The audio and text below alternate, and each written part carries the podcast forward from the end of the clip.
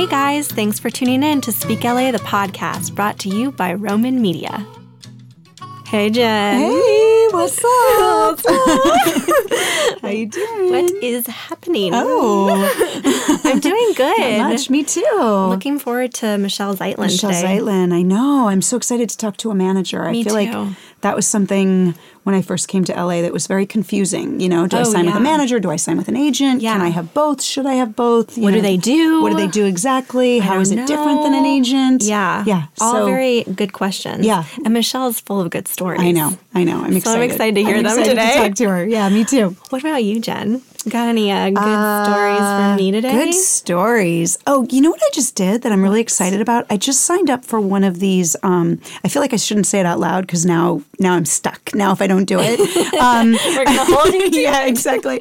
Um, you know, like 21 days of meditation for five bucks or whatever. I mean, it was more than five bucks, but um, for like really cheap, you know. But they, you're allowed to like try out a studio, and and I feel like more meditation in my life, or maybe just any meditation would, would, would, would maybe be a good thing. Oh, so, I'm going to dive right in and we'll see if I go once or if I go, but I'm going to try to go 21 days in a row. When are you starting this? I don't know. Today, I think. No, I just signed up. So today, I, I'm going to try to start That's today. so cool. And you'll tell me if I become a much more pleasant person to be around. I mean, that's going to be a stretch, Jen, but we'll see. How old were you when you moved to LA? I was 13. My whole family moved to Los Angeles. And where did you come from? I was living in Madison, Wisconsin in the deep snow. Oh. Did you know anyone when you moved here? I did not. I had been hooked up with my ballet teacher, Stanley Holden, from London. Sure. To come here and study ballet, but I had not met anybody yet.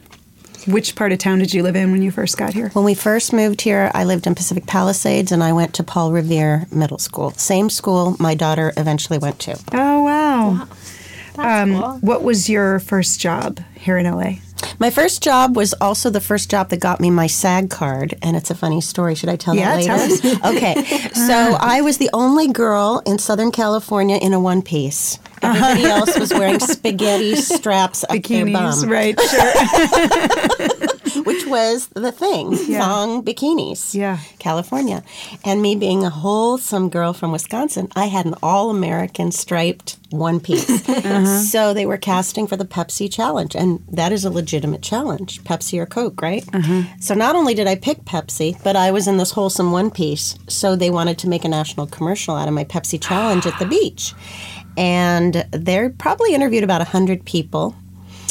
But I was the smart one who, my mother's from the Bronx. She's like, call an agent. so I called Herb Tannen, Tyler Carr at the time at Herb Tannen Agency, and they negotiated for me to get my session fee for that interview at the beach, which got me my SAG card, and then all the cycle fees. So I think I made close to 20 grand over the course of five years for that and how old were you? Well, I was 14 when I got cast in that commercial. Wow. Not too shabby. Savvy little That's girl. I like it. Um, that's amazing. Uh, how many how many years of living in LA until you felt like it was your home? Oh, yeah. I never felt like it was my home um, as a youth. When I moved to New York and came back, I was spending a lot of time as an actress. And uh, while I was very appreciative of LA, I didn't feel like it was home until many years later. Yeah, we hear that so much. Yeah. So many people say that. Um, I, I mean, that we could spend a whole podcast talking about Yeah. why that's the case about LA. Yeah. But anyway, um, and if you had to sum LA up in one word, what would that word be? Selfish. Oh man, it is so selfish. Nobody has said that, and you're right. So let me talk about selfish Yeah, I for a was, second. I was just Yeah. going to ask. we think of selfish, and certainly when we're teaching our kids, don't be selfish, share your cookies. Yeah. Right? Let your brother watch his TV show. But there's something about LA. People come from all over the world literally to make it. This is the city, make it till you break it, right? Yeah. So it's a selfish city because people come here primarily for themselves. to mm-hmm. secure opportunity. So while that could have been my word, Opportunity. opportunity, mm-hmm. and it does offer so much opportunity on so many levels, I find that both the way people apply themselves is selfish, and also it's very hard to find true, deep friendships because of the narcissism associated with being selfish in this industry. Bam. Interesting. I love that answer. I love that answer. You're so right. And you know what? Maybe that's why so many people don't feel like it's home. You No, know? but- yeah, but there Maybe maybe a long time to right? feel takes a long to time. the And what's interesting is some of my closest friends are from other places, Mm-hmm. right? You everybody comes here. There's an incredible pool, Mm-hmm. and it's in so many ways so appealing because you've got diversity and you've got every kind of political person, and Mm-hmm. you've got you know people with so many different dimensions and personalities. But everybody comes here to make it. So it's a very selfish culture and it's a materialistic culture. So that's that's sort of like the the hypersensitivity to selfish, right? Yeah, yeah. I love that. Yeah. I love it. Michelle, we're so happy you're here. Welcome. Yeah, Michelle Zeitlin, I'm glad to manager, and um, d- d- you do so many different things. Today, I think we're going to talk a lot about your manager roles, but but we'll talk about other things too, and we want to hear about your journey. And um, but we're so excited to have you on the show. Thank you're, you. Yeah. You are a wealth of knowledge. I know that. Camille knows that, and um, from love- yeah, other love it. times we've spent with you, and um, so we're so excited. Thank you for being here. I'm excited to be here, and I'm glad that Russell Bear introduced us. I Me know. too. Me I too. love Russell. He's the best. we Yeah, all love Russell. It's Yeah. the I love Russell Club. yeah, yeah, Russell Bear photography, y'all. yeah. He's he's amazing. But so are you, and we're so glad you're here. And I'm excited because you have so many good stories. I feel like mm-hmm. we got to hear so many when we met you last time. So mm-hmm. now everyone else gets to hear them mm-hmm. too. Okay, So good. just to start with, Okay. how did you become a manager and why did you go in that direction? or how did you become you? Tell us. Ah, can we, can we go back a little Michelle, bit? Yeah, yes. like Isn't that sort of selfish? yeah.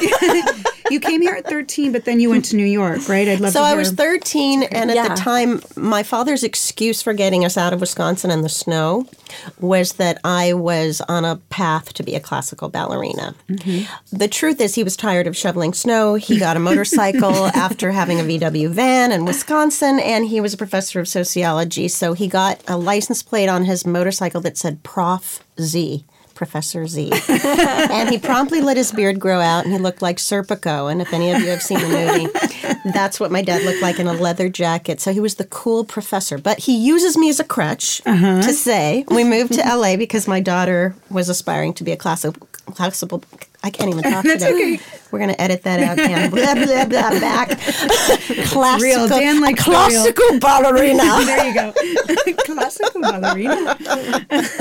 nice enunciation. So, um, yeah, what was the question? So your dad used How you as an are you excuse, you? Yeah. and you came out, and you were here for how many years before you left and came back? So yeah, at 16, I took the proficiency test from high school, and I it was the equivalency. Now they call it the CHSPE, and it was an opportunity to get out of high school a year early. So I didn't have a senior year, and the goal of that was to get me to New York. So I had had my training here with Stanley Holden and West Side Ballet, and I was really ready and prompted to go to New York, which is where ballerinas had to go, and premier dancers, male dancers.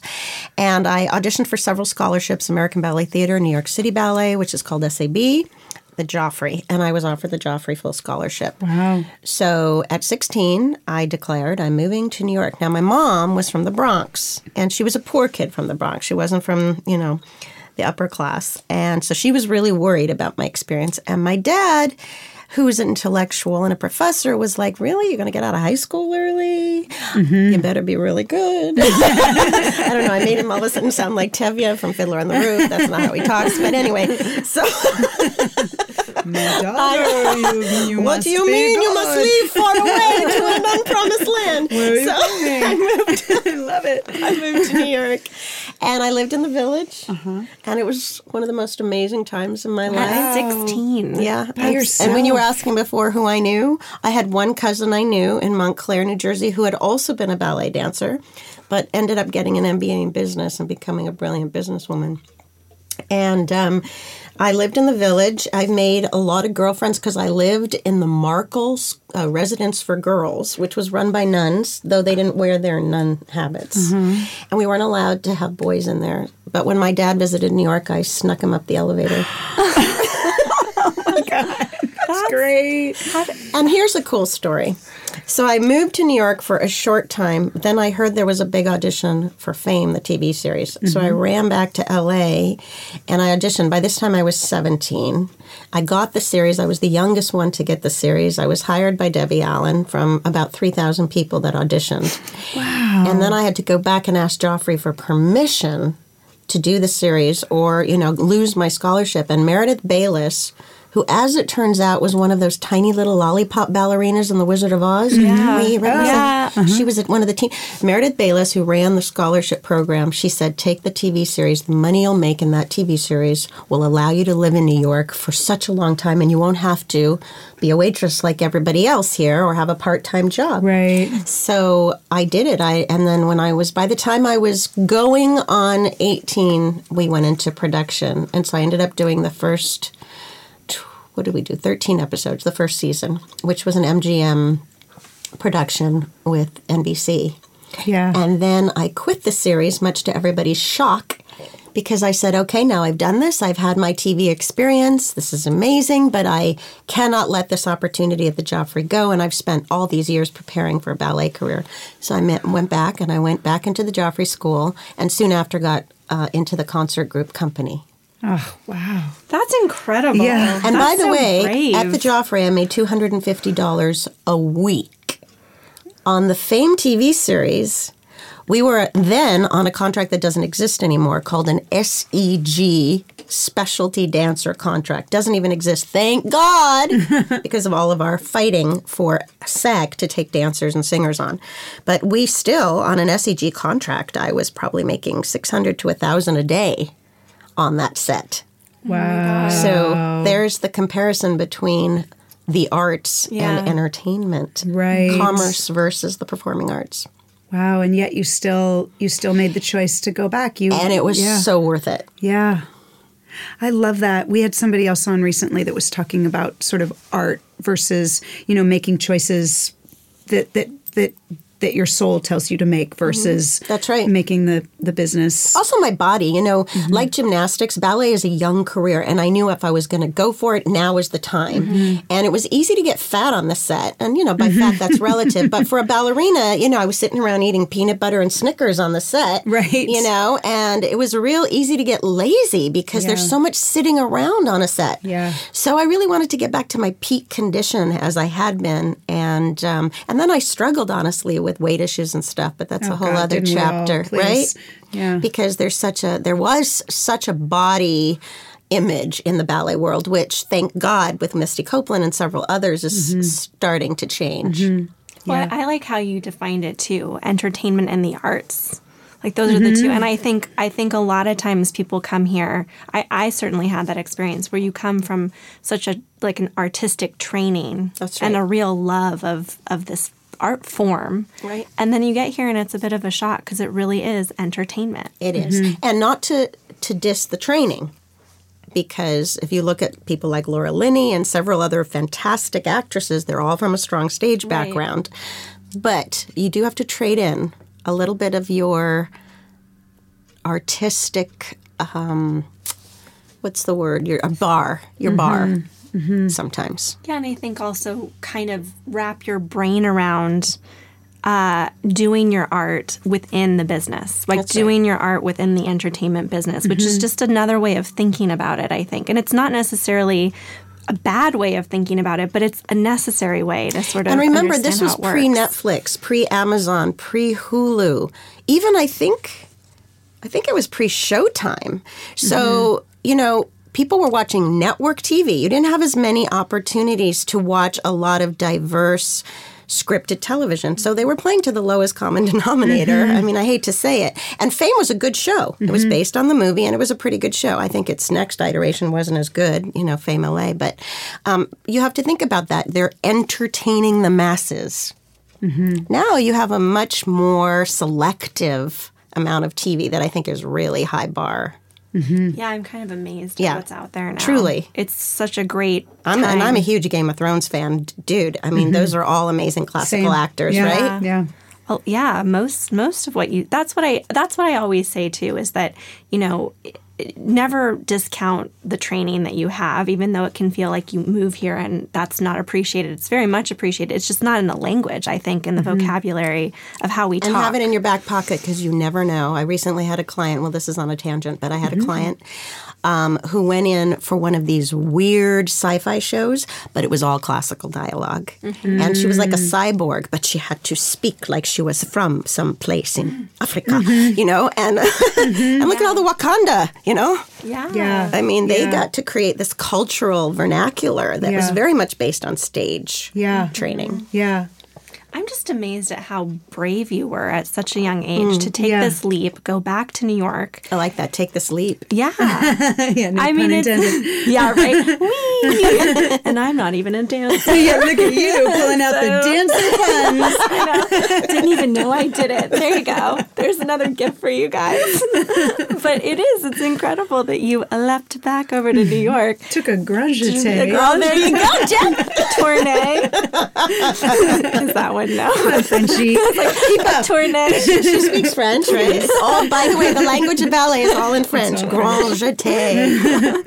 But yeah, so Yeah, so brave. and then come came back here at such So a young age, like to mm-hmm. really know, to have that, just just to know that that's what you wanted to do, and then to also know that you really wanted to be in a company. Yeah, I wanted to have that experience. And what's interesting, and we'll have to get back to the original question, which was, how did I become a talent manager? Because this Yeah, has been a very let's go to long-winded and Let's circuitous answer. Yeah. But um, I remember when I was a dancer, then I also felt like I was mute.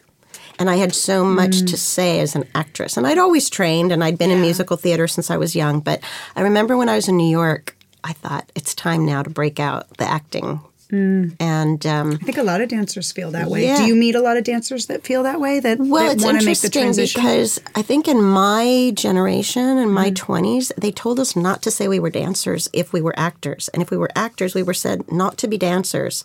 It was very interesting. And now everybody is telling everybody that, you know, oh, I sing, I dance, I act, and I it's write. just, I it's- I write. write, Yeah. I create my own Produce. Mm-hmm. content, I've got a mm-hmm. camera that's my phone, you know, mm-hmm. everybody's Yeah. a filmmaker. And while there's some humor to that, but there's some truth to it too, you know. Um, but yeah, I think I was really hungry to speak out not only with my body and my expression, but to start to act again. And so I ended up signing with a fantastic agency in New York called the Actors Group.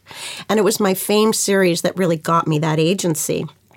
But then I was up for amazing roles, you know. And it's funny because I was watching um, Téa Leoni on her series um, on Netflix yesterday, and uh, you know, playback, and she was like one of my competitors. I remember going up against Téa Le- Leoni, and I had been up for Flashdance, you know, when they were creating that with Jennifer Beals. I was like in the top five or something, you know. And so, oh, that's another long story. We could do a whole podcast on the roles that got away.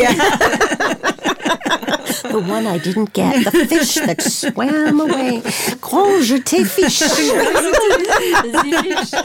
The fish that swam away. People with fish. You know what though? Talk about that if you would for a minute, because that's a subject that we that we talk about a lot and hear questions about a lot, which is how to deal with that, how to mm. deal with those things. Because I'm sure from your perspective now, and correct me if you're if I'm wrong, but most people I think get to the point where they say, you know what, it's good everything went the way it did because now I'm here and I wouldn't be where I am today. Um, that's an easier thing I think for us to say when we're in our 30s, 40s, 50s than it is when you're 22 and there's a role. I agree. Yeah. So what what did you do? How did you deal with the things that that I mean those You are have big to have a really thick skin. I don't know if people still say that thick Yeah. skin, but that means you know like leather because you you don't get more parts than you do. First of all, right? Mm-hmm. Of You don't You get, get more, more no's than roles. yeses. Yeah. You get way more no's. So you have to learn that no doesn't mean no to anything else than that opportunity. Mm. And that's that's really just training not training like for a class or training for a skill, but it is it is a skill in learning how to take the no. And I always say, um, my mother was a writer, and she used to say, "Ah, another rejection letter." and now that I represent writers, because I also am talent and literary, I say, you know, it's not a rejection letter; it's not a fit. You didn't get that one. It wasn't like if you're a golfer, right? It, it went past the hole that time, but it's going to come around. Um, and I really do think, like an 18 hole game, the ball comes around. And what's important is to win the room Mm. because it's going to come back around. Those casting directors, that if you did a good read, they remember you. They do. Mm-hmm. And it's happened so many times. And uh, it is, you have to have a thick skin. You have to have a lot going on in your life. Mm.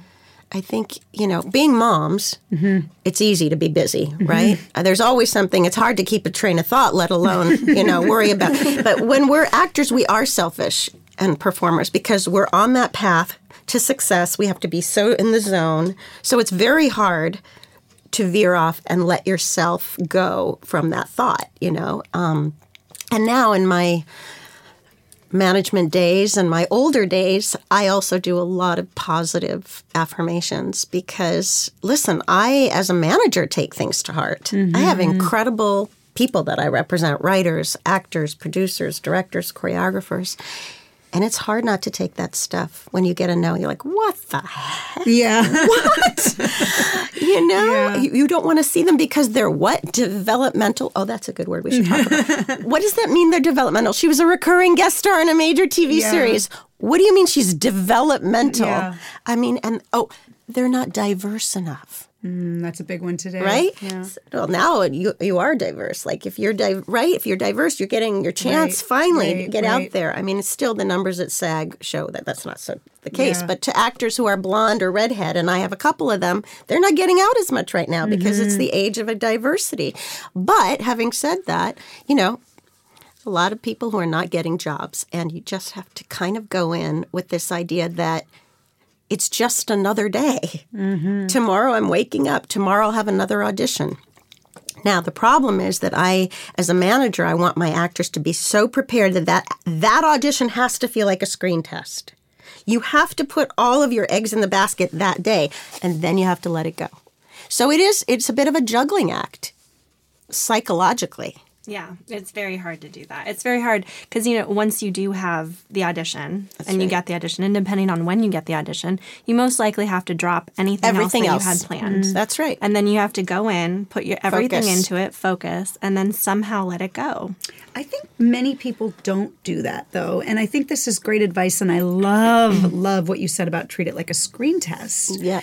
Because I went through in my career so many different patterns where sometimes I would say, you know what, now Excuse me, now I'm going to treat it like I don't really care, you know, which was so stupid. But I think I felt like I got to try this and see how it feels and see how it, you know, because I, I think I saw other people booking work that seemed to not care. And I thought, oh, maybe that's the way to do it. Right. you know? The less I care, Yeah, the more it'll come to me. It's like So dating. dumb. I'm not looking. I'm not desperate. So Prince Charming will fall in my lap. Totally. But that's not really the No, it case. doesn't work that No, you have So to I love- completely prepare. complete and i even love that you go so far i love that treat it like a screen test Oh yeah, especially in the age of self tapes actors, where we're all asked Mm. to self tape. You've got to be a bloody producer these days, Mm-hmm. right? Or go get Or it know done. where to get it Place done. that's- Don't do a half aid audition. No. Okay.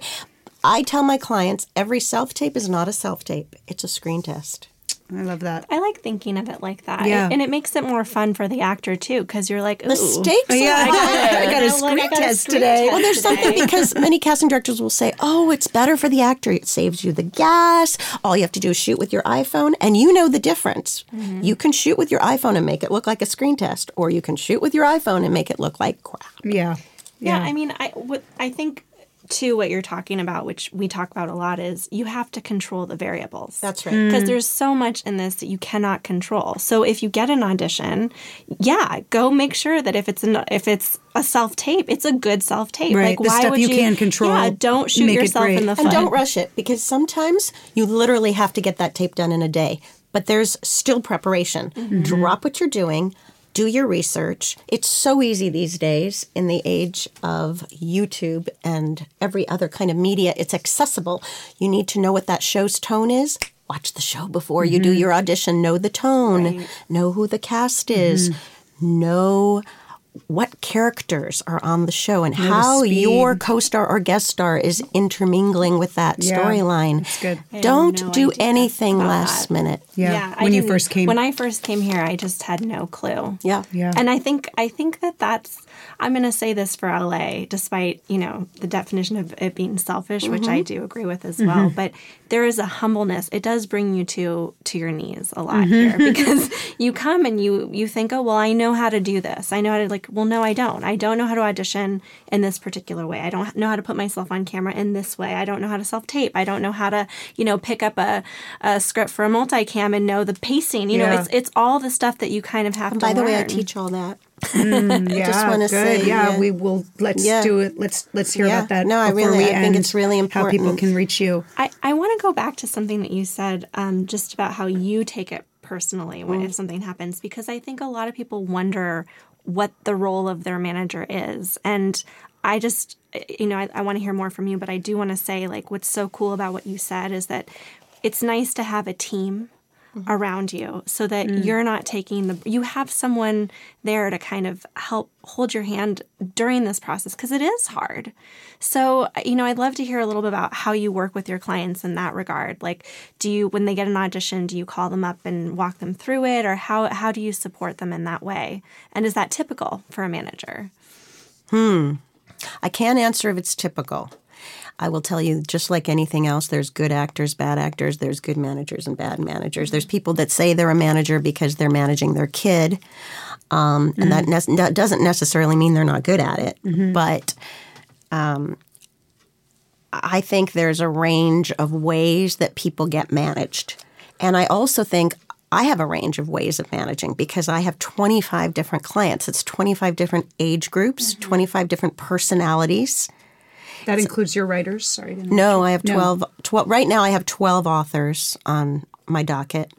That's still that's a low number. I mean, I I, Well, it's definitely boutique. I respect that. Like you, Yeah, you it's a clearly you take care of. yeah, my. I have a partner that. Mm-hmm. on the t- on the literary side, Jane Cowan Hamilton, and we're very much um, in our approach whether whether we take a client or not is really a 50-50 choice. Mm-hmm. So we're very hands-on. And with actors, I have I try to only sign an actor I think will be in their specific category. I try because an, an agency is about the numbers. Even when they're boutique and they have maybe sixty to eighty clients, they're still going to have two, three, four people in a category.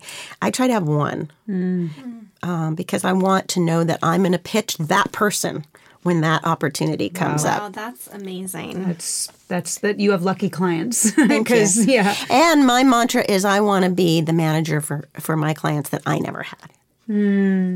Um, I had agents through my career, and some of them were really good and had no clout, and some of them were really big agents and had lots of clout, but maybe weren't as hands on. I've had the range.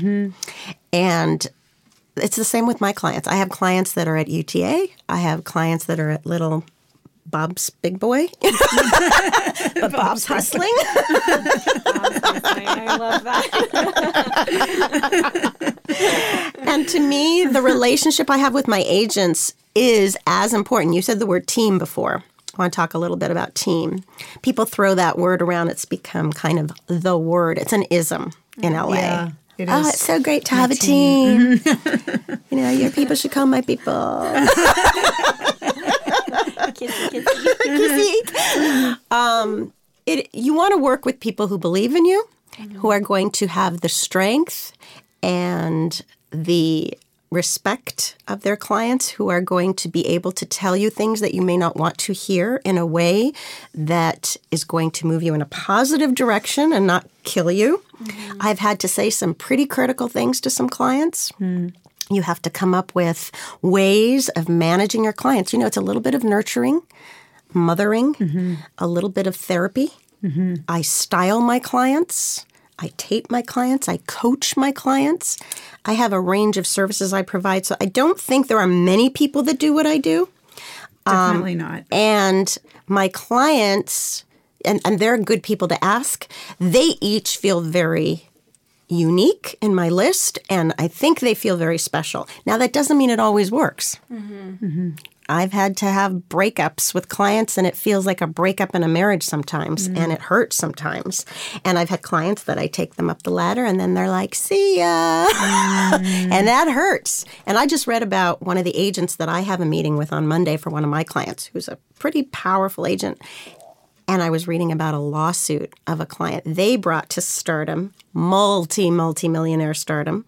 And they're in a lawsuit with that client. And they felt dropped on their head Oh, because they felt they took that that client when he was no one, brought him to stardom, huge stardom. And then it was like an email thanks for all you've done. Moving on. Wow. And I have been there. Yeah. So I try to treat my clients in a way I would want to be treated. Mm-hmm. I have to hear all kinds of dissing all day long. And let me tell you, I know how to take no's.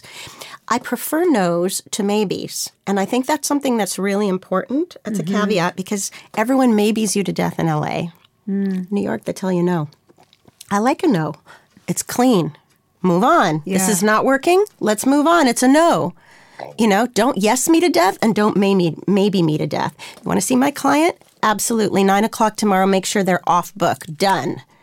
No, great. We'll we'll work on this for another time. Love that. You know, Love be that. clear. yeah. You know? I think in life, Gosh. that's a good lesson for everything in Yeah. life. Just be clear. relationships, kinder. right? It's Isn't kinder it to nicer. Mm-hmm.